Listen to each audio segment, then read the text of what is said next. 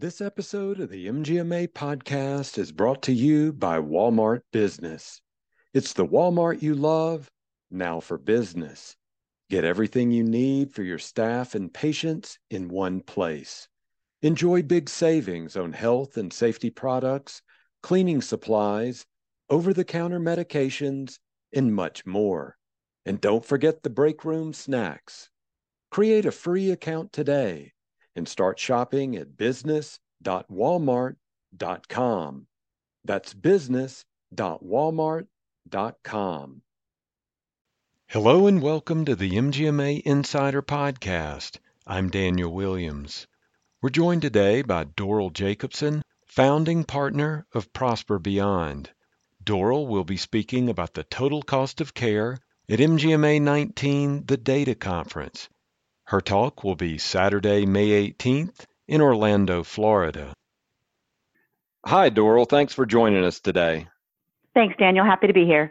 Now, tell our audience about your background in medical practice groups and where you've intersected or where you've become involved with value based care.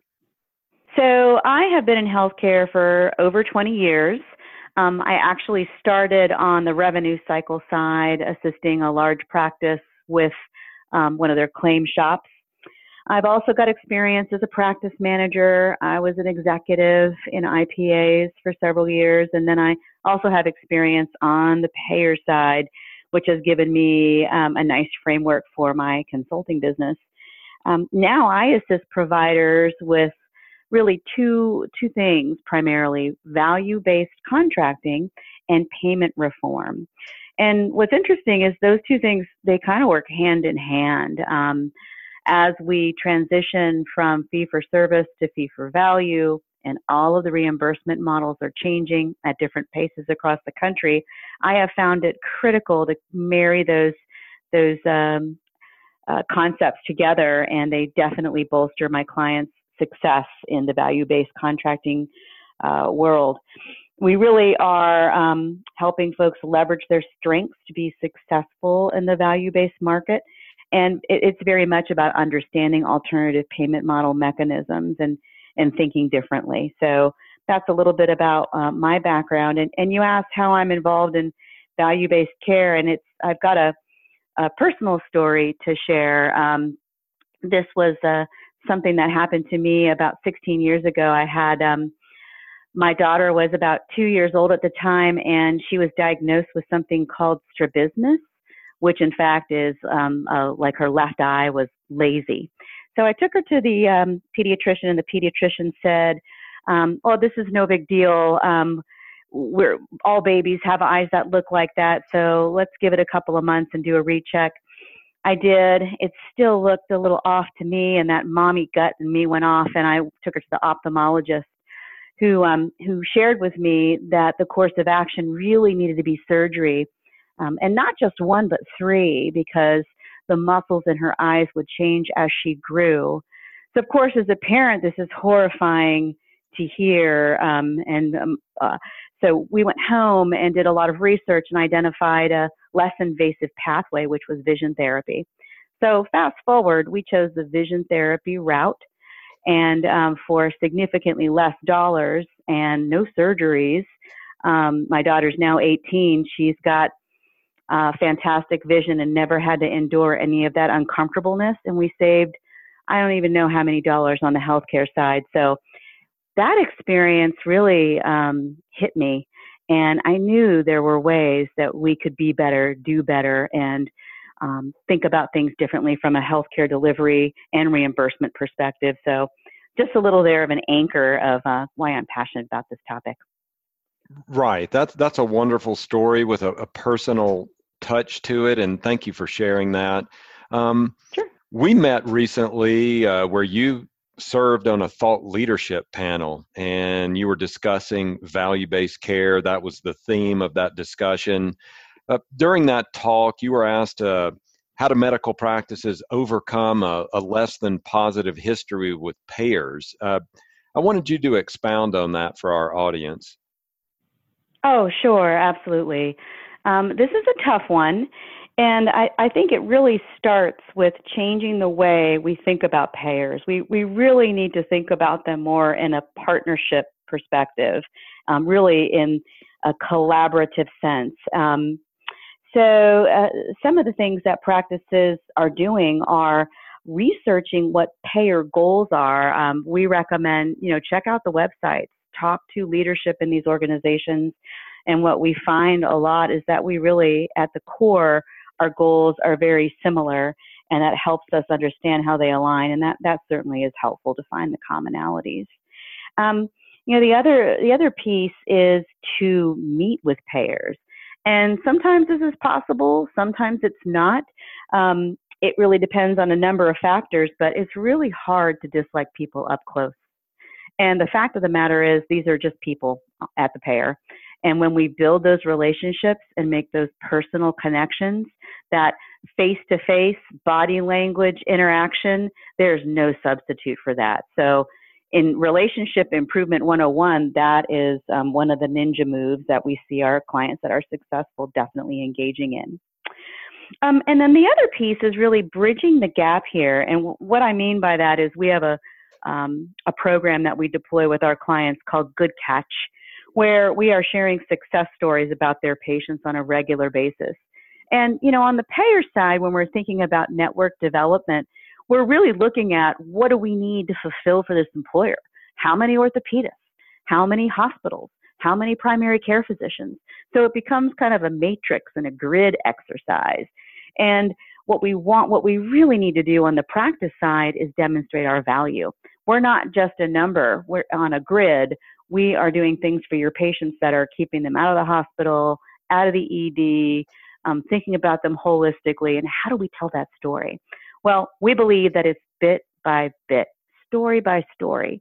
So sharing that with payers really helps us um, personalize our the care that we're delivering to their members, and um, and really much more. Um, and then also establishing a value proposition is really important because on the practice side, we often don't take a lot of time to pause and take credit for all the good work we do.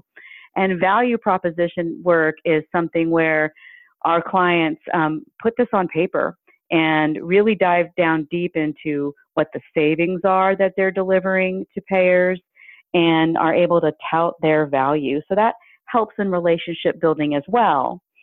Um, and then uh, lastly, I'll say being proactive about, about the bumps. I mean, we all know when things are going to get rough. So thinking about it ahead of time and trying to build in methods for a smooth transition. You know, for example, when we um, we have a new contract concept that we're thinking about and we're looking at measures in a performance-based agreement, put in some checkpoints so that we're not waiting a year to do a reconciliation talk about it in six months. So think about how we can minimize the the pain of these new reimbursement models. That really helps from a relationship perspective all all the way around as well. Those are just a few ideas for you. Sure. Now you mentioned something about certain stories that you've developed. Uh, is there anywhere where our listeners can go on the internet to to read those stories, download them, anything like that? Well, um, we actually have a series of um, webinars that we do um, actually at MGMA, and we talk about value proposition development, and we have a lot of examples. And then with our payer contracting series, we we have a segment on value proposition development. So those are places where we can demonstrate what that looks like and and provide information around the steps to take. Um, and we have one coming up uh, um, specifically talking about value proposition development and um, exploring different examples that we see practices using across the country. Okay. Now you talked about the total cost of care, and that was one of the next questions I wanted to ask you about. Value-based care is uh, depending on people's opinions is a good or bad thing, but for many, uh, they're curious about the cost of it. And I wanted to ask you, in your research, have you found that uh, value-based care can reduce the overall cost of healthcare, or what has your research shown you? Oh, sure. Thanks. That's a it's a great question. Um, so, I mean, if you if we think about it just intellectually, the more we move away from unit cost, which is everything we do we get paid for, to paying for value, meaning we're aligning incentives and not counting widgets, um, we're we're going to be saving more because of, of really there's kind of two things that I think about. One is more services might not equal more money in a value-based world. And then two, we should be providing the right amount of care in the most cost-effective setting for a reasonable reimbursement. So those things together really, really help us move um, or bend the cost curve, if you will. And and as practices, we should be in, more interested in sharing in the savings with payer. So it, it, we really need to move away from these fee for service discussions of I need a 2% increase on my fee schedule or a 7% increase on 992132.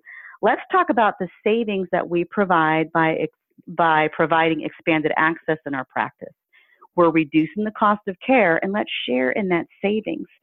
And that is going to help us sustain this transition. And I'd like to share just a couple of real tangible examples from clients that, that we serve here. Um, I've got a couple stories, if sure. that's okay, Daniel. No, I'd love that. Yeah. Um, okay, so one of them is here's how we're saving money.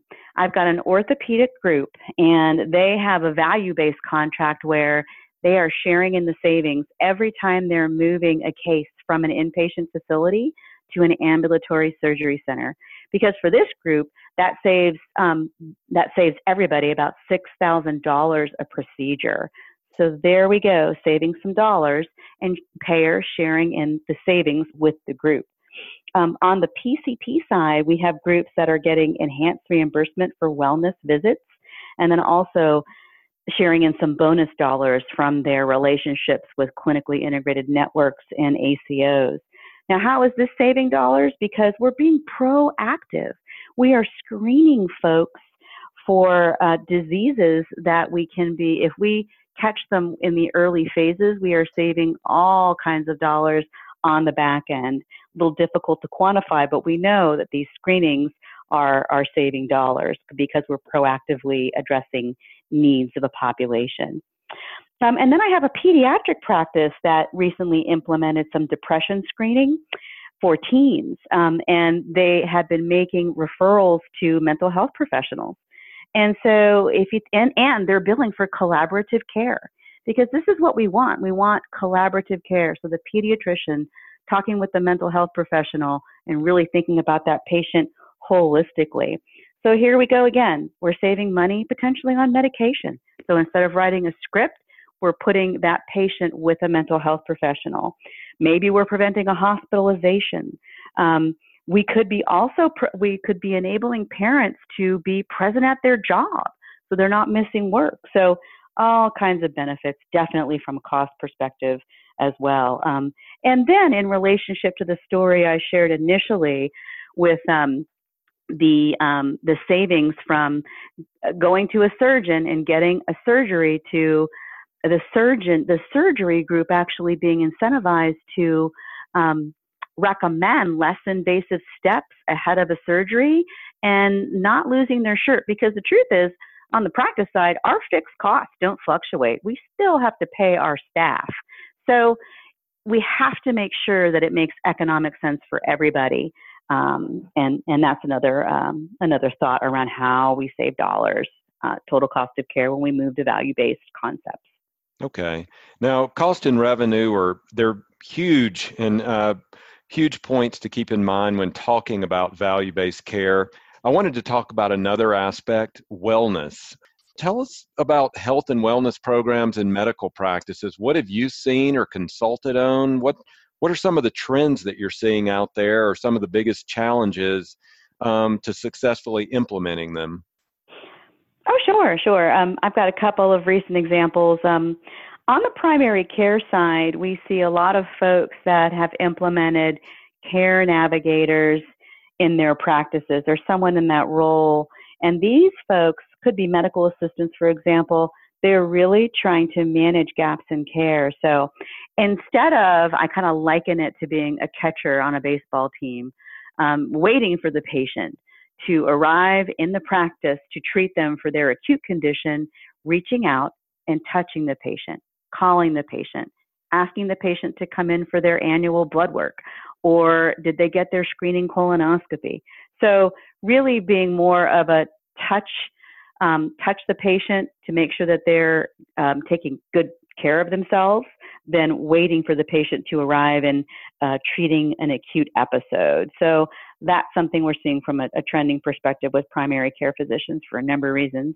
Um, the other thing that we see practices doing is really getting their entire team involved. And I think that this is really cool because we're leveraging the skill set of the entire practice. So, you know, what this looks like in practices that I've worked with is it's um, it's the, the folks rooming the patient that might be involved in a, the the first parts of the diabetic foot exam, and really being engaged in the team in team-based care. So it's the physician, it's the medical assistant, it's the nurse, it's the front office staff. Really thinking about it from a more of a global perspective is definitely helping from a, a wellness perspective.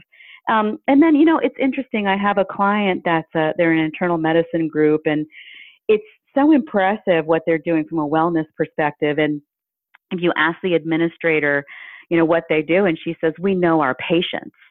And what she means is they really, really know their patients.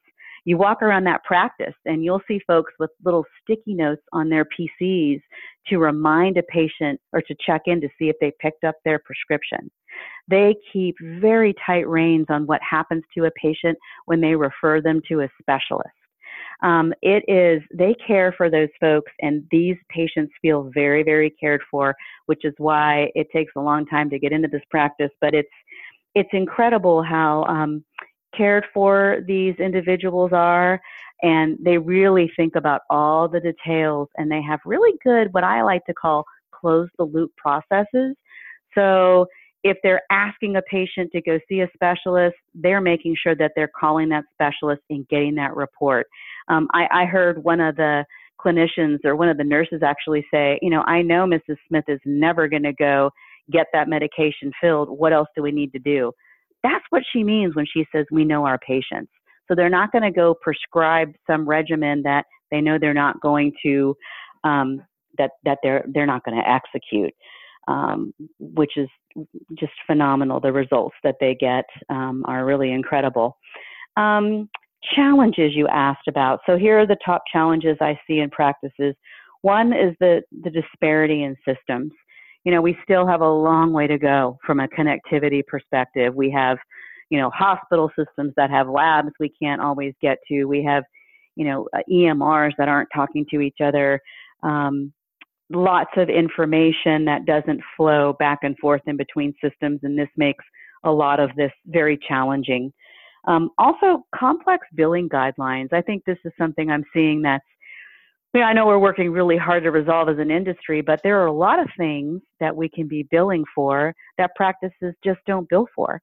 And then they're doing them and they're, they're uh, executing these steps, but they just aren't really sure how to document they don't want to raise any red flags and they're not getting the dollars in their practice to make them sustainable. Um, and it's these complex billing guidelines that really, really are difficult. You know, an example of this is actually the um, annual wellness exam. Um, you know, I think it's like I just recently read that less than 20 um, uh, primary care clinicians actually are actually doing this on a regular basis. Um, and if we were to improve that, I think that would really change a lot. Um, and then kind of time is the big thing. What's the return on investment? And I know many articles suggest that the investment required for some of these quality programs we're in, you know, it, it significantly out is is very difficult and challenging for practices to deploy and execute all uh, all of these requirements for these for these programs and it really sucks up a lot of time and energy. And then also, lastly, payers sometimes are slow to adopt some of these alternative payment model um, reimbursement models, and so that's you know that's disheartening because on the practice side, we're trying to be really creative and think about the patient holistically and do things like send patient a list if they can't get to the appointment so that we can make sure they don't go to the ED. How do we get paid for that? I have another practice that writes a very um, useful newsletter, um, but the time it takes to produce that and send that out, how do we get paid for that? So there are still we still have a, a, lot to do, and there are a lot of challenges, but I do see a lot of work being done. Um, and I have a couple success stories if you want to, if you have time for those, Daniel. Sure do. I would love to hear those, Doral. Oh, great. Um, so I uh, I work with the Medical Society here in Buncombe County in Western North Carolina, and I've got two a couple really cool success stories. Um, one is with their colorectal cancer screening. Um, this is a program where they provide cancer screening to uninsured and underinsured, and it's a partnership between the health departments and our local GI group. And, um, you know, it's incredible the results that they've had. They're, they actually um, send patients these, um, these kits for colorectal cancer screening and their target, they want us for 80% of the population they're serving. And in the first year, they moved the needle from 35% to 67% compliant with these screenings. So, you know, you were asking earlier about cost and wellness. This is a great example of how working together, specialist and primary care with the medical society is really making a difference in our community. Um, we have something similar here in this county with um, a breast and cervical cancer screening, another program, and um, they uh, last count treated over a thousand women, um, making sure that they're getting um, mammograms and cervical screenings preventing all kinds of downstream costs. And you know, one of the things that I I'm it's just so exciting to me is this work that we're doing now in social determinants of health. So here in Western North Carolina, we have this phenomenal program called Project Access, which it actually started in 1996 and has been replicated across the country. And they do a lot of work around social determinants of health, which are, you know, all the other things that that are um, circumstances for a patient, their uh, food situation, employment situation, their housing situation. So it's looking at all of those determinants. And what they do is they are um, building a circle with the physicians in this community and sharing back that information. Because one of the challenges to us, and I'll give you an example, you know, a pediatric practice might have a child that's got asthma and this asthmatic child is ending up in the ED, you know, every other month. Lots of expense, time off for the parent, inconvenience. I mean, not not any way to live. Maybe the origin of that is that they need um, they need to have their carpet replaced or their um, something to do within their housing arrangement. So um, in, in our county now, we, we have a network of resources that it's not up to the practice to, to do this, but just understanding how do we connect the resources and then how do we circle back and make sure that everyone is on the same page regarding what needs to happen and close the loop so that we can really address the need of the patient that might not be a prescription or an office visit or referral to a specialist. It could be a referral to a community health worker.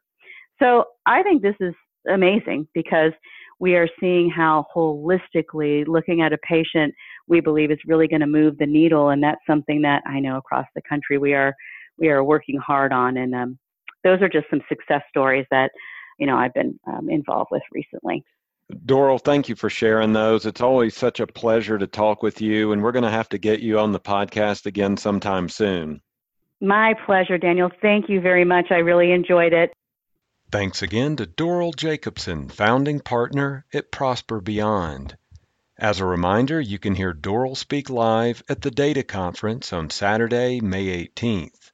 We have a special discount for podcast listeners. You can go to mgma.com slash datacon. That's data, C-O-N, all one word. Through April 16th, podcast listeners can follow that link and receive $200 off the regular registration price by entering the code PODCAST. Thanks again for being an MGMA Insider. I'm Daniel Williams. The popular buzzword we've been seeing everywhere is AI. But what we all want to know is how we can implement and use it to our advantage. When it comes to improving margins, accelerating cash flow, and optimizing staff performance, there's a one stop shop using cloud based predictive analytics. MGMA Analytics is your AI enabled tool that upscales technology you've already been paying for so you can silo your disparate systems and make data backed business decisions. Visit mgma.com slash analytics and see how AI can revolutionize your finances and operations. Again, visit mgma.com slash analytics today.